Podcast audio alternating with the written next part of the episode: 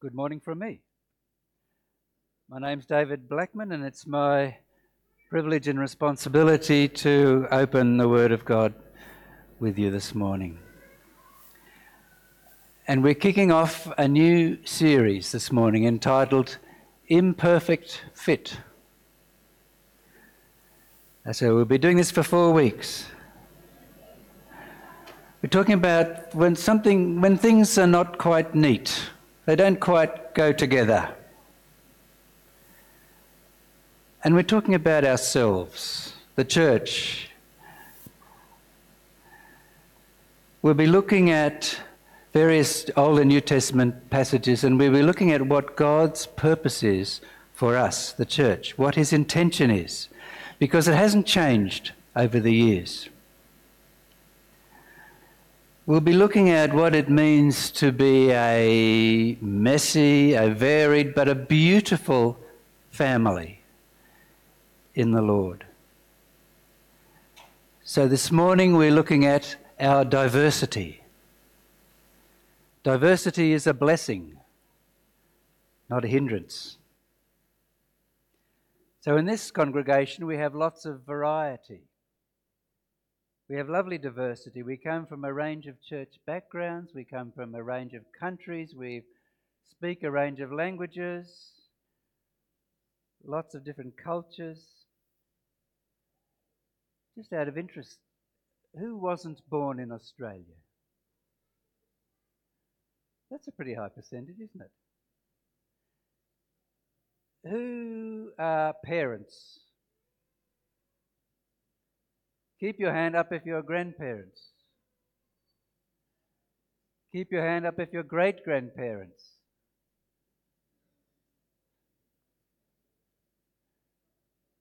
Doug and Val are not here this morning. We have the world right here in this room. We're all very different, but we make up one church. What about this brick wall? What do you notice about it? It's a mess. the bricks are all different.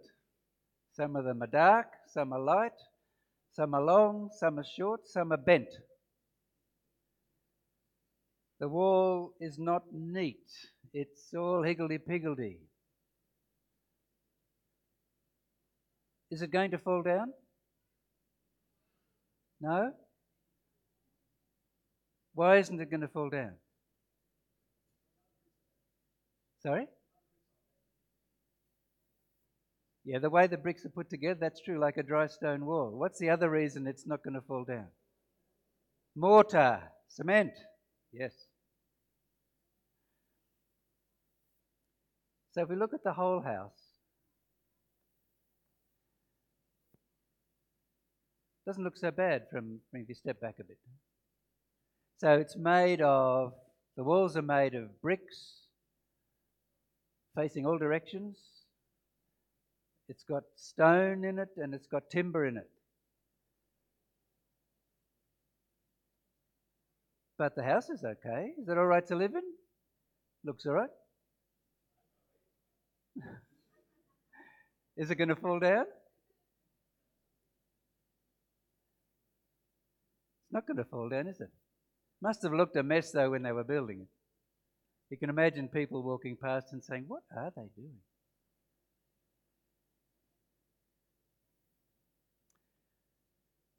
So, I'm thinking that house is a bit like the church. This church, or the, the, the church everywhere, made up of lots of different people. We're all very different we don't look the same, we don't dress the same, we speak different languages, we come from different cultural backgrounds, we have different educational backgrounds, we have different social backgrounds, we have different work backgrounds. We're a diverse mob. But here we are all together worshipping God. That's the blessing of diversity. We can be different, but we can still be in unity we can still worship together, we can still serve God together as one.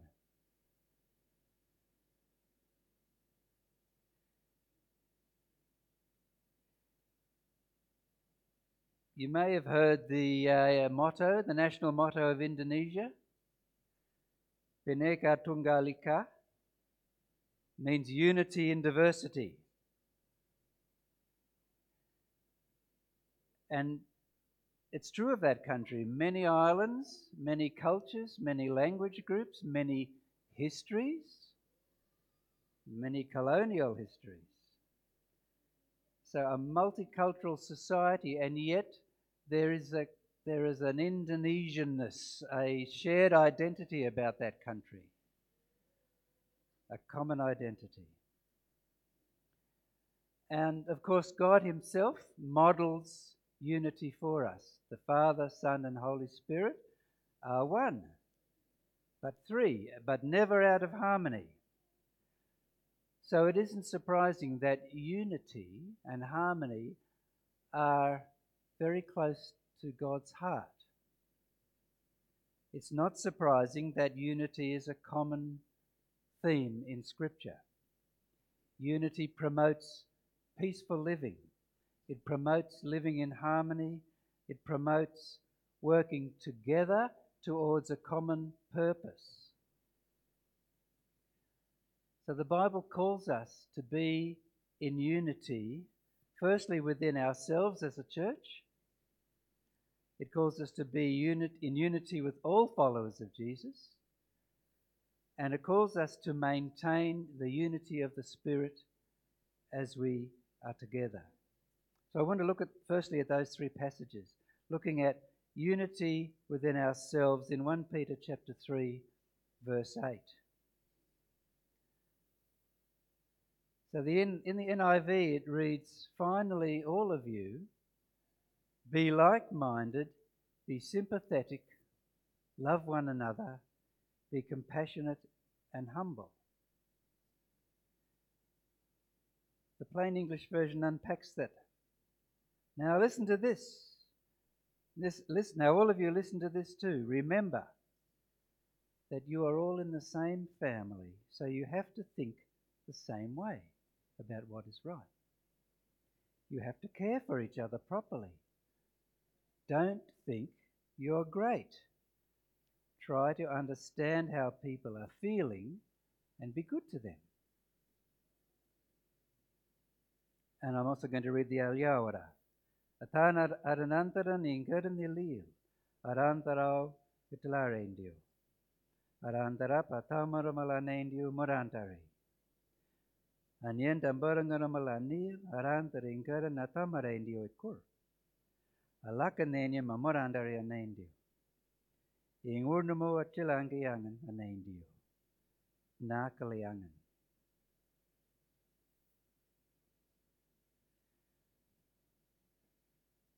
There's nothing about trying to be like this. Peter doesn't say, try to do this. He's giving an instruction. Just do it. We need to look at the context of this letter, or any letter uh, of uh, the New Testament, because this tells us why Peter is exhorting the Christians to be unified. Because at the time, there was severe persecution of the church, especially under the in the reign of uh, Emperor Nero. That's when it really got started. So in this letter, Peter is exhorting the Christians not to be afraid.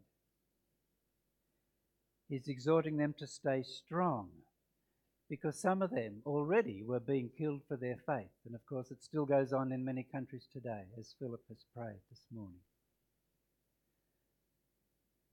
Peter exhorts them to support each other. They are to be submissive to each other and submissive to authorities. By being in unity, the Christians would be able to stand against anything that was going on.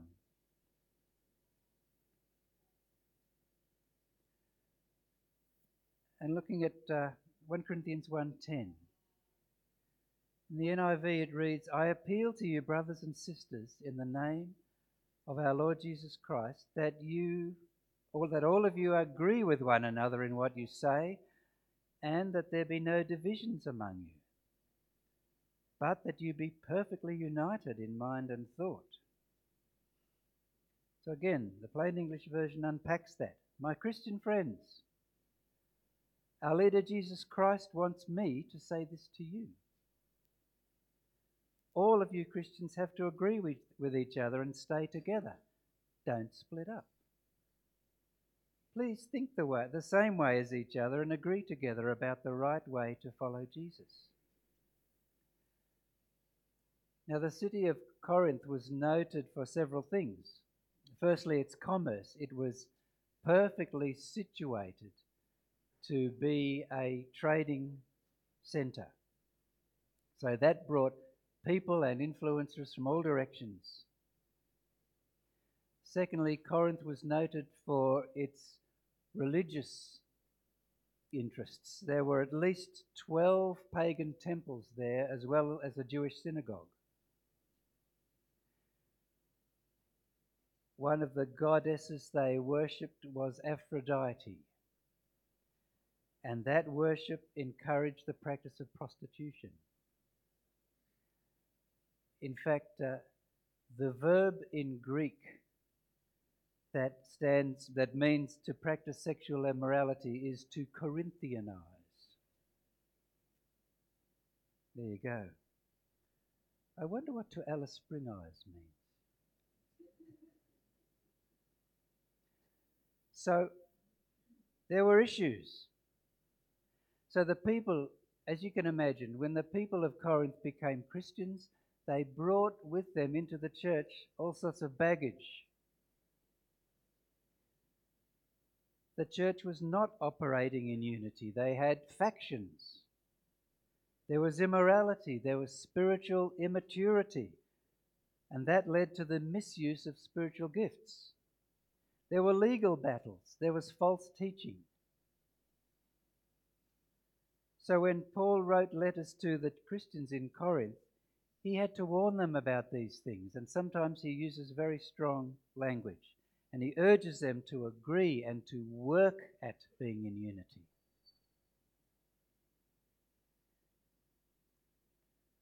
Let's look at Ephesians chapter 4, verse 3. In the NIV, we read, Make every effort to keep unity, the unity of the Spirit, through the bond of peace. Or in the plain English, try hard to let God's Spirit keep you together as friends without any trouble between you. Now, the church in Ephesus was a success story for quite a long time. It flourished for a long, long while after it was established. So, in this letter, Paul doesn't have to warn them about any, any faults or any wrongdoing there, but instead he writes to encourage them to grow in their faith. He explains how Christ is the head of everything. He explains how God's purpose will come to pass and how the Christians of Ephesus can work together toward that purpose.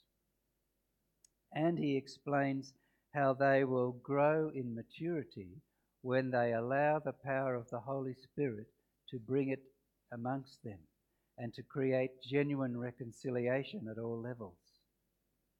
You see, unity in the Spirit brings unity in every facet of life and every area of service. Now, Christians, of course, are human beings. We don't always get it right. And even here at ASBC, we've had a few rocky members' meetings, have we not? And we've had to work together to come to a place of agreeing to disagree at times. as Christians, we need to have and use a lot of grace, a lot of generosity in our dealings with people. Grace and generosity are indicators of maturity in Christ. And also, we are God's representatives. And in this town, Alice Springs, we are his representatives. We're the ones whom God will use to love this town. We are the ones he will use to draw people toward himself. And that's why he freely, or one reason why he freely gives us his Holy Spirit to enable us to do that. And so there's the mortar, there's the cement that holds the higgledy-piggledy wall together, the Holy Spirit, who gives us the wherewithal to do the things that God has set down for us to do. So now we come to our passage that's set for today, which is 1 Corinthians chapter 12, verses 12 to 17. So I'll read from the plain English this time. You know, a body has a lot of parts. All those different parts make only one body. And it is like that with Jesus Christ too.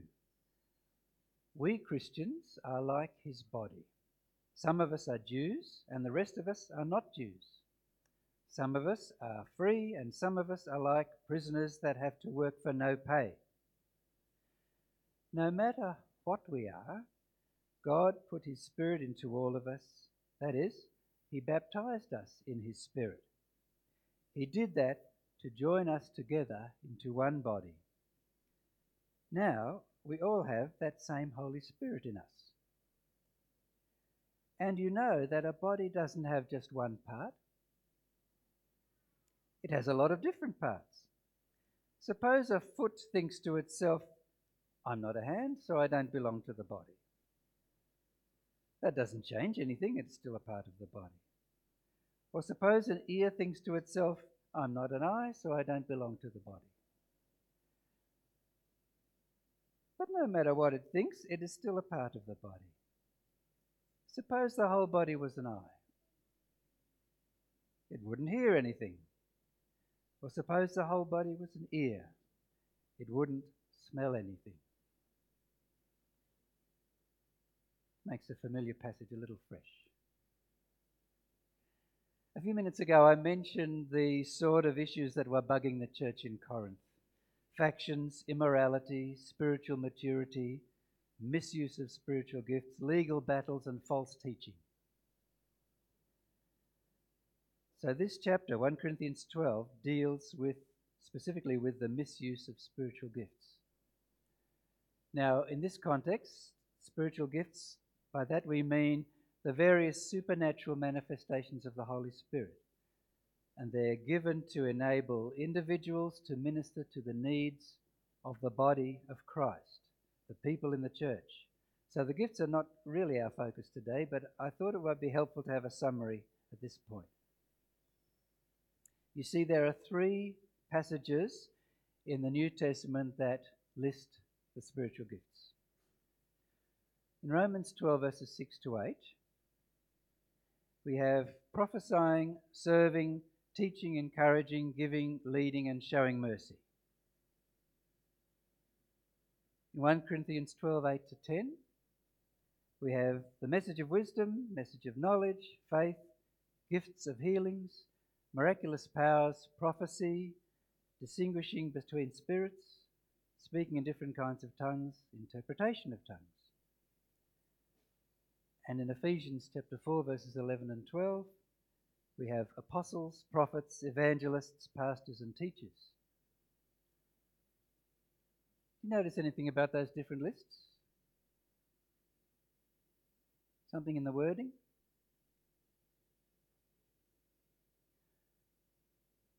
The Romans 12 list have all got ing on the end. They're about doing They're about personality characteristics, natural abilities. They are activities, and we all, so we all have our good points, including some of those. So the Holy Spirit wants to use what we naturally have in the church. The 1 Corinthians 12 list is a set of supernatural empowerments. The Holy Spirit chooses to give them to individuals to be used in the building up of the members of the church. And the Ephesians 4 list They are a set of gifts given to the church in the form of people. They are ministries. And they are integral parts of the functioning of a church. Now, as I said, the Christians in the church in Corinth had some baggage, including spiritual immaturity, which meant that sooner or later some of them were misusing the supernatural gifts of the Holy Spirit. They were using them to control others, to exercise superiority over others. They were using them to build up factional power bases. So, no wonder the church was falling apart in other ways. 1 Corinthians is not a pretty story. There were a lot of abuses going on there. So, Paul gives very detailed instructions as to how to behave in the three chapters of 1 Corinthians 12, 13, and 14. There's a set of very detailed instructions as to how they should behave in church. So, those chapters teach us how to attain unity by correctly using the resources of the Holy Spirit. So, I'd encourage you to read through those chapters in one go just to get the flow. It's, it's very instructive.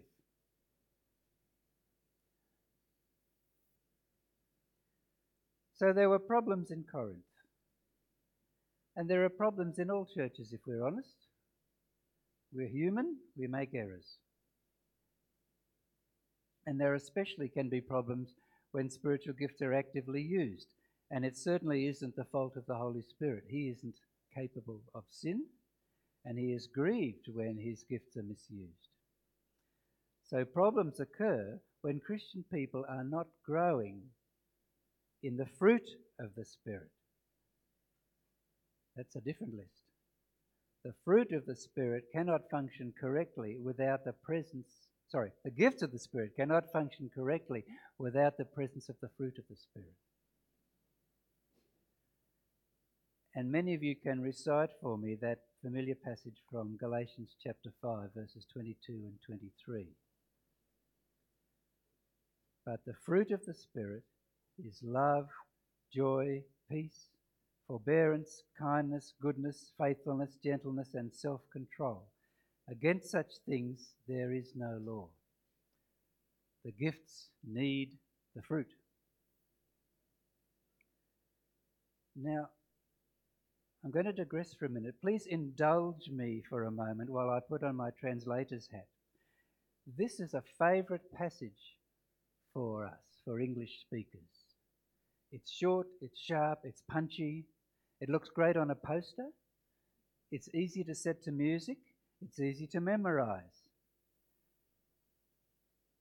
What's the problem with this verse? Can anybody tell me? Somebody must know. Stricker, you're not allowed to answer. I should have said, Steve, you're not allowed. Abstract nouns. What are abstract nouns? They're things, things that are not tangible. You can't draw a picture of a love. You can't point at a forbearance. You can't hold a faithfulness in your hand. They're abstracts.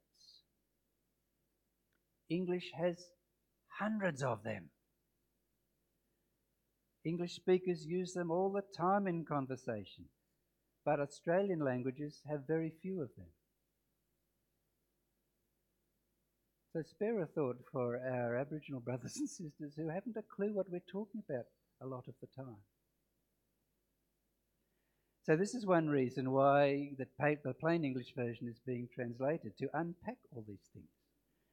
There are other reasons too, because no other English version makes sense. Seriously. So the PEV uses a lot of words to unpack all these things because our policy in translating scripture is to focus on the meaning, not the words. So yes, it doesn't it doesn't match the Greek. It doesn't match the Greek. It's never going to. So I'm going to read the same verse again. There it is in the PEV. Remember, this is the meaning of the passage. So every one of those abstract nouns is a sentence. But if God's Spirit controls people, He gets them to do good things. You know that a good fruit tree always gets good fruit on it. Well, like that, a person with God's Spirit does good things. If you let God's Spirit lead you, He will get you to love God and to love other people, and you will be happy. And you will feel good and quiet inside yourself so that you will not fight with other people. God's Spirit inside you will help you to be good to people and not get angry, even if they give you trouble. And He will get you to be friendly to other people, and He will get you to do good things. He will make you the sort of person that other people can trust. He will stop you from thinking you are too important and He will help you to control yourself.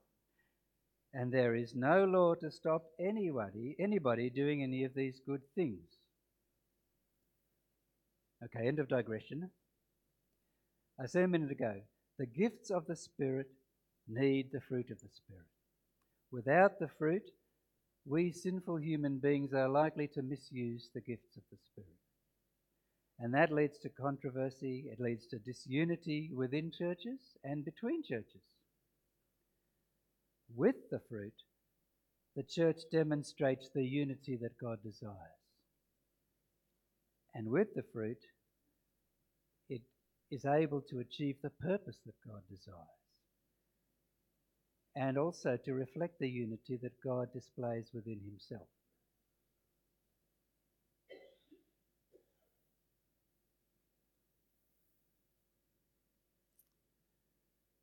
Bringing unity in diversity is something the Holy Spirit loves to do.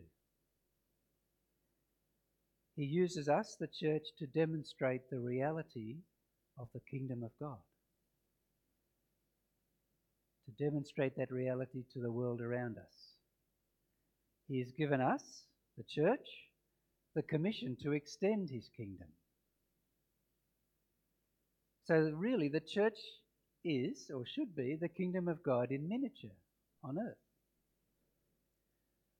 So, the daily activities of the church in carrying out God's will should demonstrate the nature of the kingdom of God.